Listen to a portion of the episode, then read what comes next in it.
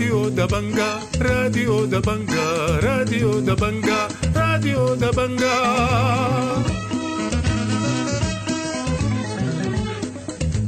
أهلا ومرحبا بكم مستمعي الراديو دبنج الأعزاء في برنامجنا اليوم السبت 19 من شهر 8 سنة 2023 بيشتمل برنامجنا على نشرة الأخبار وبرامج أخرى متنوعة ولكن في البداية بنقدم لكم نشرة الأخبار ودي عناوينها.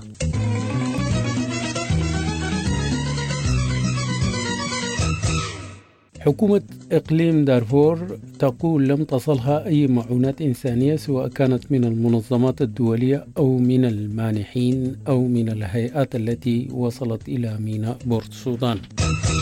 ممثل حكومة إقليم دارفور ببورت السودان ووزير الصحة بالإقليم يناشد عبر راديو دبنج الجهات المسؤولة أن تفرد اهتماما خاصا لإقليم دارفور باعتباره أكبر إقليم متضرر من الحرب الدائرة بين الجيش والدعم السريع. مؤتمر منتدى الإيجاد لتمكين المرأة من أجل السلام والأمن يعلن تضامنه مع نساء السودان ويعرب عن قلقه وإزعاجه من تصاعد العنف الجماعي ضد النساء والفتيات واستخدام الأطفال في الحرب.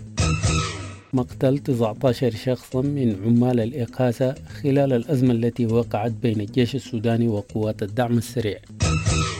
والآن إلى تفاصيل النشرة من الراديو دبنجا يقراها لكم الصادق مصطفى زكريا؟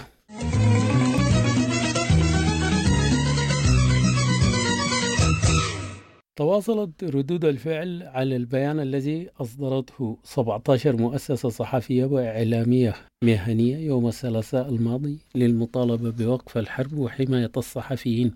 وقال نقيب الصحفيين السودانيين عبد المنعم أبو إدريس لراديو دبنجا أن المحرك الأساسي للبيان هي الظروف المتردية التي ظل يعيشها الصحفيين والصحفيات والانتهاكات المستمرة والاعتداءات المتكررة سواء كانت على منازلهم أو أماكن عملهم. بجانب الاعتداء على المؤسسات الصحفية والقصف على المقار وعدم وجود حرية للصحفيين في المناطق التي تشهد اشتباكات.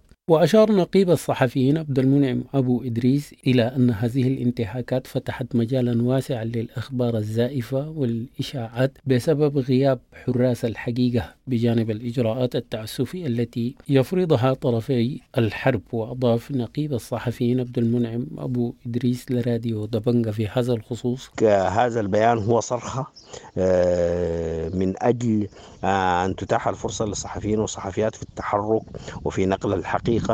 ونقل الحقيقة قد يساعد في إطفاء نار الحرب لأن المعلومات الحقيقية هي التي تصل للناس. الآن المجتمع السوداني تدير خطابات الكراهية والإشاعات والأخبار الزائفة التي يتم الترويج لها عبر مواقع التواصل الاجتماعي.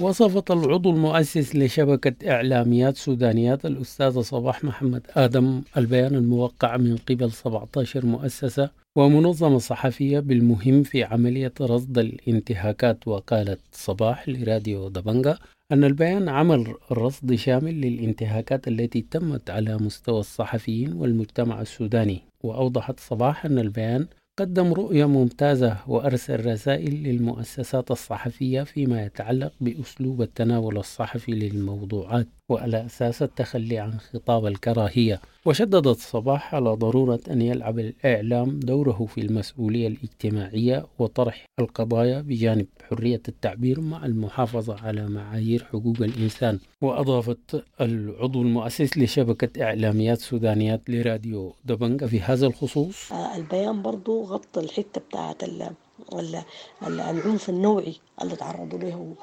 الصحفيات. السودانيات في مناطق النزاع وفي مناطق العمل الصحفي. ويتكلم برضو عن الحتة دي يعني يعني اللي هي ده يعتبر من الموضوعات المسكوت عنها اللي هي دائما الناس ما بيذكروها فيما يتعلق مثلا تحت التحرش الجنسي مثلا تحت الاغتصاب القضايا العنف الجسدي. ودي واحدة من القضايا اللي كانت مهمة جدا واللي هو كان يستخدم كسلاح يعني في في الحرب اللعينه دي. تتواصل الاشتباكات بين الجيش وقوات الدعم السريع في العاصمة الخرطوم منذ صباح الجمعة في أماكن متفرقة. وقال مصدر لراديو دبنجا أن الاشتباكات بدأت فجر اليوم مع تحليق للطائرات التي قصفت مناطق للدعم السريع. وكشف المصدر عن معركة عنيفة في محيط سلاح المهندسين بأم درمان بجانب قصف وسط مدينة أم درمان. وأن قوات الدعم السريع ردت بعنف من أسلحة ثقيلة وتدوين وقصف بالمدفعية الثقيلة بجانب اشتباكات بالأسلحة الثقيلة والخفيفة جنوبي العاصمة. وتحديدا في محيط منطقة المدينة الرياضية مع تحليق مكثف للطيران الحربي وتصاعد ألسنة اللهب والدخان. كشفت حكومة إقليم دارفور أنها لم تصلها أي معونة إنسانية سواء كانت من المنظمات الدولية أو من المانحين أو الهيئات التي وصلت إلى مدينة بورت سودان ودعت الجهات المركزية المسؤولة أن تفرد اهتماما خاصا لإقليم دارفور باعتباره أكبر إقليم متضرر من الحرب الدائرة بين الجيش والدعم السريع. وأوضح مندوب حكومة الإقليم ووزير الصحة بالإقليم بابيكر حمدين لراديو دبنجا أن عدم عدم وصول المساعدات للإقليم بسبب إشكالات إدارية وكشف أن حصة الإقليم من المساعدات الإنسانية ضعيفة خالص فقط حوالي 300 طن. وقال مندوب حكومة الإقليم ببورت سودان وزير الصحة بالإقليم لراديو دبنجا في هذا الخصوص. لم تصل حتى اللحظة أي مساعدات قاسية لإقليم دارفور وده ناتج لإشكالات إدارية أدت لتأخير حصة بسيطة الآن في كوستي. حوالي أقل من 300 طن. وخاطبنا نحن الجهات المختصة مختصة بأمر المساعدات في بهذا التأخير وهذا البطء.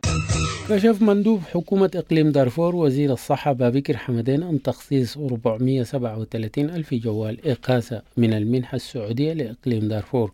وقال الوزير أن هذه النسبة موزعة على النحو التالي 106 لولاية جنوب دارفور و93 ألف لشمال دارفور و88 ألف جوال لغرب دارفور و74 ألف جوال لولايتي وسط وشرق دارفور. وأضاف الوزير أن هذه المساعدات حال وصولها سوف تقلل حجم الحوجة. وتساعد في تحسين الأوضاع بالإقليم داعيا الجهات المركزية إلى الاهتمام بالإقليم باعتباره أكثر المناطق تضررا بالأحداث. وقال الوزير أن الأوضاع الأمنية معقدة والحوجة كبيرة. وأضاف لراديو دبنجا في هذا الخصوص جملة القمح الوارد 51824 طن متري وجملة الدقيق المستخلص بلغت 1 مليون و800 ألف جوال زينة 25 كيلو يعادل 45 ألف طن متري. خصص 65% من الدقيق وفقا لمؤشرات الهشاشة وتساوي 11700 جوال.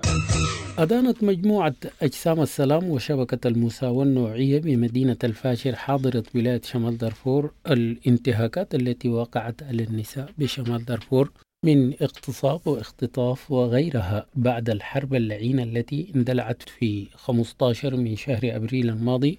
بمعظم ولايات السودان وقالت الأجسام في بيان أن الحرب التي اندلعت في يوم 15 من شهر أبريل الماضي بالسودان بين الجيش والدعم السريع خلفت أضرارا كثيرة وانتهاكات لحقوق الإنسان بصفة عامة والنساء والأطفال بصفة خاصة مما أدى إلى سوء الأوضاع العامة. تجددت عمليات إطلاق عبوات الغاز المسيل للدموع ليلا بسوق أم روابة بولاية شمال كردفان مما تسبب في إزعاج مواطني الأحياء المجاورة بجانب اندلاع نيران محدودة بالأكشاك والطبالي شرق مقر بنك النيل. وأفادت مصادر راديو دبنج أن مجهولا قام ليلة الخميس بإطلاق عبوات الغاز المسيل للدموع في وسط سوق أم روابة ما أدى إلى ترويع سكان الأحياء المجاورة. كما تسبب الغاز في اختناق المرضى ذوي الحساسية وأمراض الجهاز التنفسي والأزمات القلبية. أكدت الخارجية الأمريكية أمس الخميس أن وزير خارجية واشنطن أنتوني بلينكين ونظيره السعودي فيصل بن فرحان ملتزمان بالعمل على إنهاء الصراع بالسودان. وأفادت الخارجية الأمريكية أن ذلك جاء في اتصال بين وزيري خارجية أمريكا والسعودية بشأن قضايا ثنائية وإقليمية وأن الطرفين المسهلين للمحادثات بين طرفي الصراع السوداني أبديا استعدادهم لاستئناف المباحثات حال تنفيذ الطرفين الخطوات اللازمة لبناء الثقة. عاش مواطنو كادوغلي حاضرة ولاية جنوب كردفان ليلة الخميس حالة من القلق بعد أن سرت شائعة تجمعات لقوات الحركة الشعبية شمال جناح الحلو والهجوم مرة ثانية على المدينة من الناحية الشرقية. وقال الصحفي أحمد سليمان لراديو دبنجا أن الأوضاع هادئة يوم الجمعة دائيا عدم السماع للشائعات. وأوضح أحمد أن أعداد كبيرة من مواطني الأحياء الشرقية غادروا منازلهم منذ العاشرة مساء. راجلين وراكبين متجهين صوب الأحياء الغربية في حال يرسى لها. ودعا مواطني كادوغلي لعدم الالتفات للشائعات. أعلنت وزارة التنمية الاجتماعية أن تدشين توزيع منحة القمح المقدمة من المملكة العربية السعودية عبر مركز الملك سلمان للإقاسة والأعمال الإنسانية. وأكد الوزير أحمد آدم بخيت وزير التنمية الاجتماعية بأن شعب السودان سوف يتجاوز هذه المحنة ويصبح أكثر قوة ومنعة. وأوضح بخيت خلال المؤتمر الصحفي الذي نظمته مفوضية العون الإنساني الاتحادية الخاص بتدشين توزيع منحة القمح المقدمة من المملكة العربية السعودية بأن هذا الدعم يعتبر إضافة كبيرة لسد الفجوة الغذائية في البلاد في ظل هذه الظروف. وأضاف الوزير في هذا الخصوص عمل حصري ليست هنالك جهة يمكن أن تقوم بها في الدولة. الجهة المختصة هي مفوضية العون الإنساني زروعها في الولايات وبالتالي إحصاءاتها بالنسبة للدولة هي إحصاءات معتمدة وهي التي ترسلها للجهات المانحة سواء كان في أي جهة من الجهات. أعلن مؤتمر منتدى الإيجاد لتمكين المرأة من أجل السلام والأمن بمقاطعة مشاكس 16 من شهر 8 الجاري تضامنه مع نساء السودان وأبدى المشاركون قلقهم وإنزعاجهم أزاء التطور المدمر للنزاع في السودان والنزوح الجماعي مع تصاعد العنف ضد النساء والفتيات وخسائر الأرواح وانتهاكات جسيمة لحقوق الإنسان مع استخدام الأطفال في الحرب بجانب تدمير البنية التحتية وعواقبها على الجوانب السياسية والاقتصادية والسياسية وكذا النسيج الاجتماعي في البلاد وأعرب المنتدى في بيانه الختامي عن انزعاجه من التقارير المؤلمة عن العنف الجنسي ضد النساء والفتيات في الخرطوم ومنطقة دارفور وولايات أخرى في السودان وآثارها بعيدة المدى وسط تسايد مخاطر الحماية ومحدودية الوصول إلى الخدمات. أصدرت لجنة جرائم الحرب وانتهاكات وممارسات متمردي الدعم السريع التي كونها رئيس مجلس السيادة قائمة بأسماء عدد من المتهمين والمتعاونين مع هذه القوات وسمتهم كمطلوبين للعدالة. وشملت القائمة قائد قوات الدعم السريع محمد حمدان حميتي ونائبه عبد الرحيم دقلو وقائد قوات الدعم السريع بالجنينة عبد الرحمن جمعة بارك الله ومسؤول المصالحات الاجتماعية بالدعم السريع موسى حامد أمبيلو ونائب والي غرب دارفور التجاني الطاهر كرشوم. وضمت القائمة 46 من الشخصيات بينهم زعماء عشائر وطالبة اللجنة التي يترأسها النائب العام المطلوبين بتسليم أنفسهم. قررت السلطات التشادية والمفوضية العليا للاجئين التابعة للأمم المتحدة إنشاء مخيم جديد في منطقة زبوت الواقعة في منتصف المسافة بين قوس بيضة حضرت ولاية سلا ومدينة أدري وذلك لإيواء اللاجئين السودانيين الفارين من الأحداث في السودان والذين وصلوا لمخيم قوس أمير الذي لم تعد طاقته تحتمل هذه التدفقات المستمرة. الخبر الأخير في النشرة. لا يزال الإمداد الكهربائي بولايات النيل الأبيض وكردفان متذبذب منذ أسابيع بسبب أعطال في الخط الرئيسي من ست مروي. وأفادت مصادر صحفية أن ولاية النيل الأبيض تشهد انقطاع متكرر في التيار الكهربائي يتراوح ما بين 8 ساعات إلى 16 ساعة في اليوم. وأوضحت مصادر ذات صلة أن الولايات الأربعة تتخذى من شبكة سد مروي عن طريق محطتي الجموعية وجبل أولياء التحويليتين بدائرة واحدة وأنه بسبب تعطل الدائرة الثانية منذ 15 أبريل انخفض الإمداد الكهربائي إلى حوالي 25% من المطلوب. بهذا مستمعينا الكرام نكون وصلنا إلى نهاية نشرتنا لهذا اليوم. أنا بشكر لكم حسن المتابعة والاستماع وحتى ألتقيكم في نشرة لاحقة. لكم مني أطيب التحايا.